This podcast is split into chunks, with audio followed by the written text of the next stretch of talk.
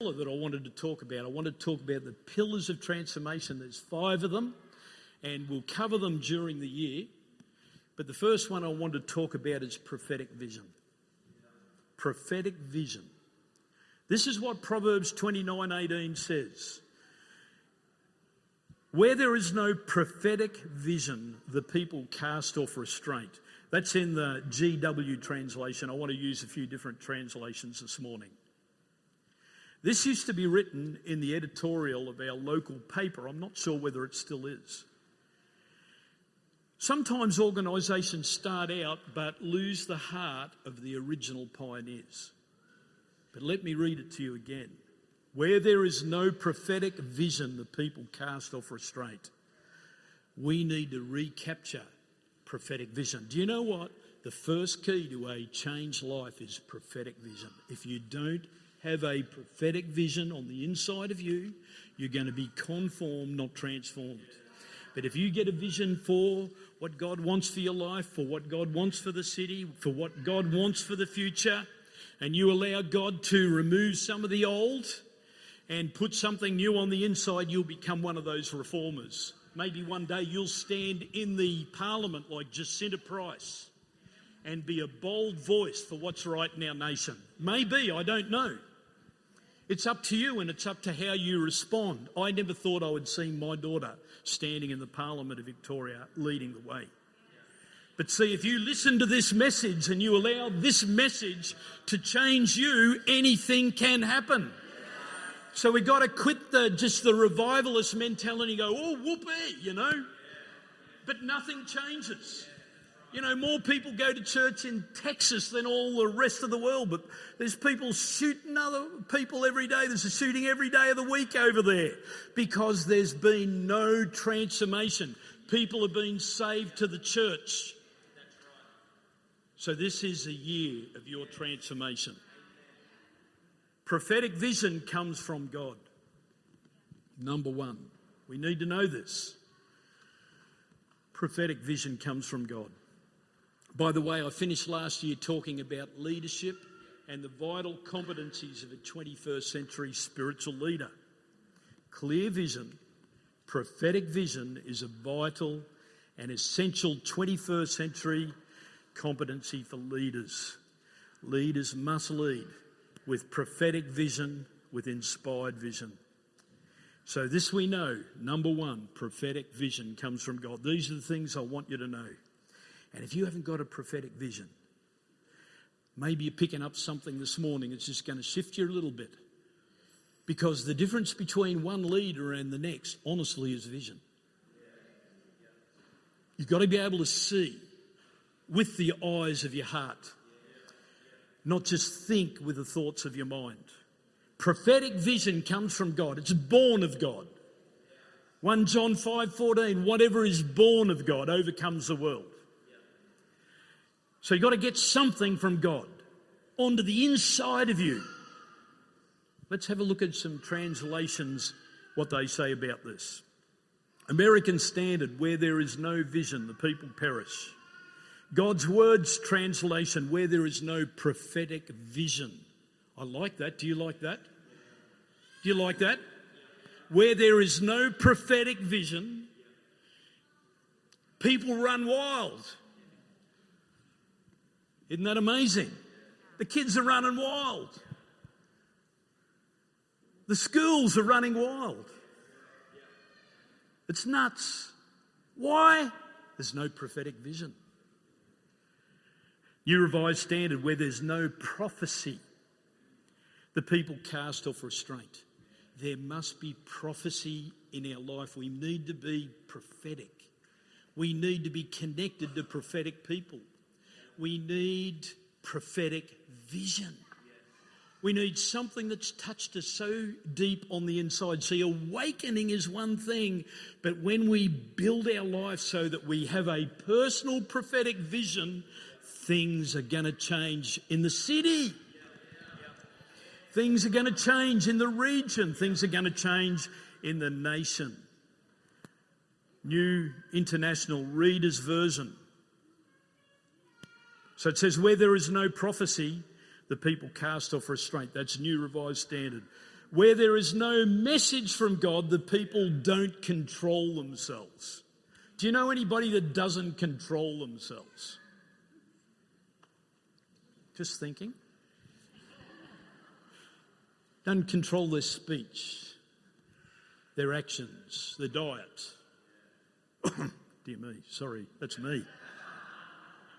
Where there is no message from God, the people don't control themselves. That's the New International Reader's Version. All these notes will be available for you. And I've got a question for, is the vision that you are trying to live out yours or his? Is it really him? Is it really born of God? Sometimes you try things, and there's a couple of things can happen. Number one, we can quit too early, or number one, it wasn't the vision I was meant to serve. Number one, prophetic vision is the first point. Number two, is it progressive and unfolding? Is the vision progressive and unfolding? Well, it does say in the scripture, without the progressive revelation, people will dwell carelessly. So it's a progressive thing. It's an unfolding thing. It's a building thing. If you're the same at the end of this year, sitting in exactly the same seat, nothing's changed, you didn't hear this message. Because you have no progressive vision. Vision is not static. It's a living thing. You take the first step and God reveals the next. Where it starts is not where it will finish. We can't see the future because we aren't there yet. But before you see the future, you're going to have a strong sense on the inside of here. Vision is prophetic. And it must be prophetic and it must be progressive. It must be expanding. It must be getting bigger. Are we happy with this? I mean, we're the most blessed church in Gippsland, honestly. And I guess other pastors would say that as well. Good on them. But seriously, I mean, look at what God's done. Look at who he's given us. Look at who God's brought to us. Look at what's happened.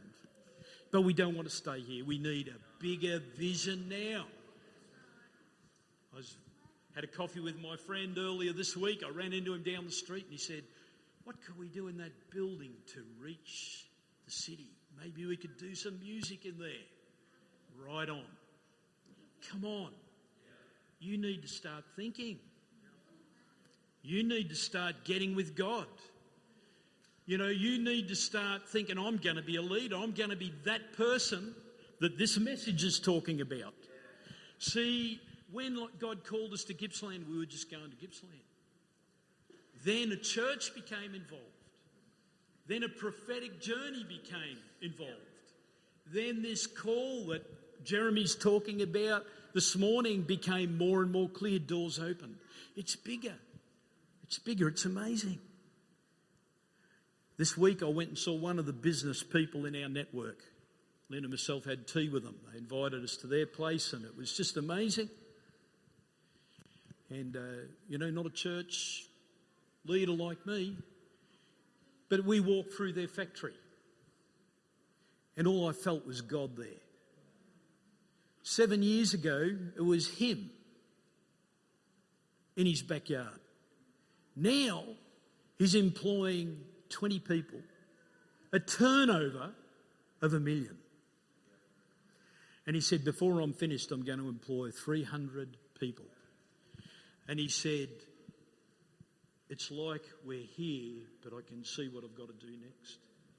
And he said, I've got my giving in place now. He said, my pastor knows how much I'm going to give this year. This is true kingdom business. This is an expanding vision. This is an enlarging vision. Because vision, you know, if we think like this, the future will get better. You know, this is really good stuff.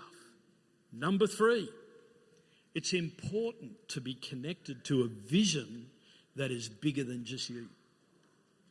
This is where some of us get stuck. Most of us along the way. Not everybody is visionary. So we get stuck and we can't see. But I've learnt the value of connecting with other people who can see for me when I can't see. And you know, one of them is my mentor, who you know well. And I just keep asking him. I keep asking him, what do you see for me? And you know, a lot of things that he has said, I did not see straight away. But when you got somebody in your life like that, this is such a key to incredible success. You see, Elisha was one of the most amazing prophets, but he came to a man who had a bigger vision. Teach me. Show me. Do you know what I want to do this year? Now that, you know, I won't be doing the funerals and the weddings. I want to see who's stepping up prophetically, and I want to get that with them, with Jeremy, just in our lounge rooms or maybe down here, and start to really train them up in the prophetic. And that would be great if you did that now, because then if you do go into leadership in the nation, you haven't got somebody who's just informed. They are a person who carries something of God that the others can't match. It's like Daniel in Babylon. Man, he didn't eat what everyone else. They didn't read the literature. They didn't enter into all that stuff. And at the end of it, they were better, smarter, healthier. This is who we're called to be. It is important to be connected to a vision that is bigger than you. It's like a chain. It's like a connection. And you know, I love this. I can learn from anyone. I can learn from people who on the outside may look like they've not come anywhere near where I have. But I can learn. I sit down and I say to people in our church, and I ask them and I learn. I don't find that people ask questions a lot because they're still stuck in this thing. They haven't been able to connect to a vision bigger than them. But God's going to make this clear. This is how it happens. It's a biblical pattern. Number 4, it should become a shared vision. It should become a shared vision. Now, Jeremy just spoke a little bit about how our vision is expanding. And I've explained a bit of it up there. Because where I go, you go. That's right. And that's our future. We want to see our nation turn around. We just don't want to see a few people, you know, put their hand up. I mean, that's good. I love it. There's nothing like it. But when, you know, 3 weeks later you don't see them, it's not going to change a nation. We've got to understand transformation. It should become a shared vision. Habakkuk 2:2. Write it down. Make it plain on tablets so that he may run who reads it. So we do have a vision document.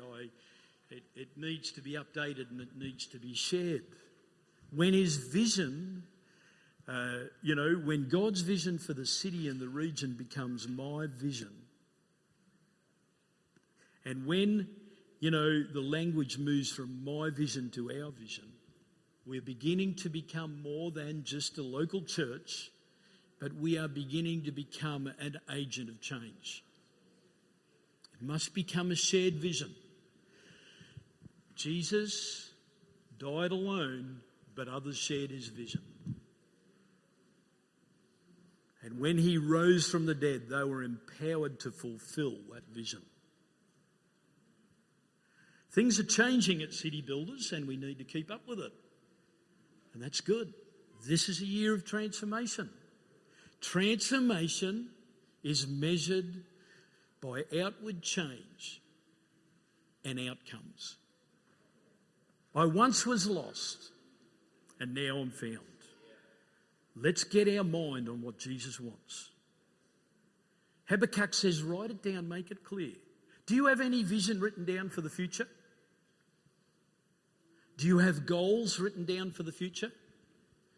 It is actually truth in the leadership world, a known truth, that people who have written their goals down and are committed to them have a far greater likelihood of seeing that change. Like big change, big difference. So it's time, isn't it, to get involved in the transformation of the nation, not just in the attendance at the church. And if all your goals just are all about you, then you've got to go back to point number 3. Because very few of my goals relate to just me. They relate to you, Lynn, and all of you. Return the favour, please. I like that businessman. He said, we've got our giving planned out. His accountant said, you can't afford to give that much. Now, he didn't say that. He said, why are you giving so much? And he said, that's why we exist.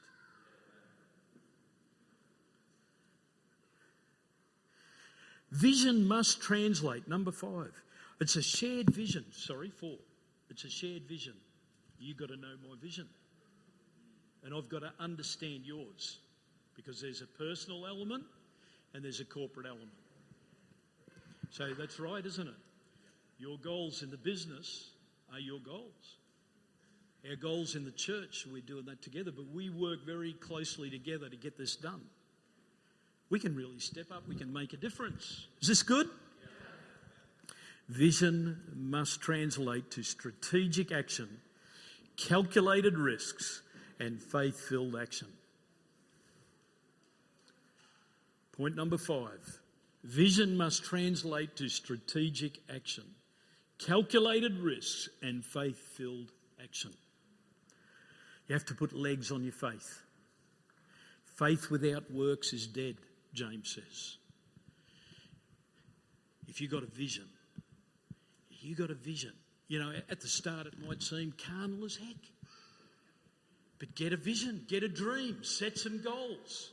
Say, I'm going to lead 5 people to Christ this year. I'm going to disciple 2 or 3 people. I am going to raise funds to get things done in the church. These are worthwhile goals. I'm going to start a new business this year. I'm going to develop ministry this year. All these things come out of your understanding of vision. And like I said, it's progressive. Because, you know, I must admit, back in the day, I was just going to be the next Reinhard Bonke. Here I am with you. I'm not going to criticise you. You're the best I've got.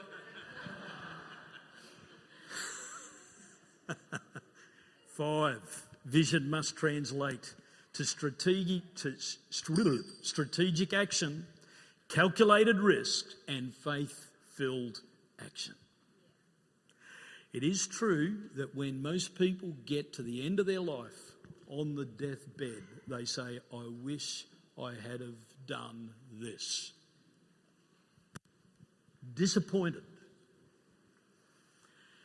Don't be disappointed. Get hold of a prophetic dream. Write it down. So I'm going to do it. I'm going to build the youth group. I'm waiting for somebody to do that. Don't think anybody else owns that. Have we got 5 people in here who think, I'm going to build the youth group? Good. Don't say, I wish they had a youth group. I'm going to lead people to Christ. I'm going to lead kids to Christ. I'm going to do that. We need people with that heart. And, you know, when somebody comes to me with that heart and says, I'm going to do this in the city, I'm going to lead kids to Christ, that's when we'll start a Sunday school, not before. Otherwise, it's just a job, no vision. Vision becomes before the work. Number 6, prophetic vision will be a characteristic of the emerging move of God.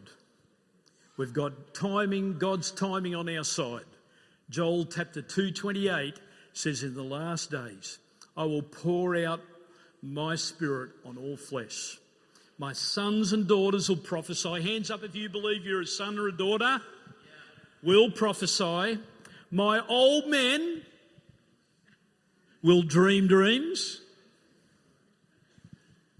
Old men, put your hands up. There's a few people in denial. Pillar number 2 is overcoming denial. My sons and daughters will prophesy, my old men will dream dreams. I dream dreams prolifically. My young men will see visions. In other words, young men, hands up if you're a young man. Then, if you're going to participate in the transformation of nations, you've got to get plugged in and you've got to start telling me what your dreams are that you're having, what prophetic messages you're having. And if you're having nothing, you need to go back to step number 1, which is awakening. Okay? You can, number 7, you can this year discover how to receive, develop and work with prophetic vision. You can this year discover how to receive, develop and work with prophetic vision. You've got to do it. You've got to do it. Because where there's no prophetic vision, the people cast off restraint, they wander, they lose control, they run wild. The first thing you've got to do is receive him.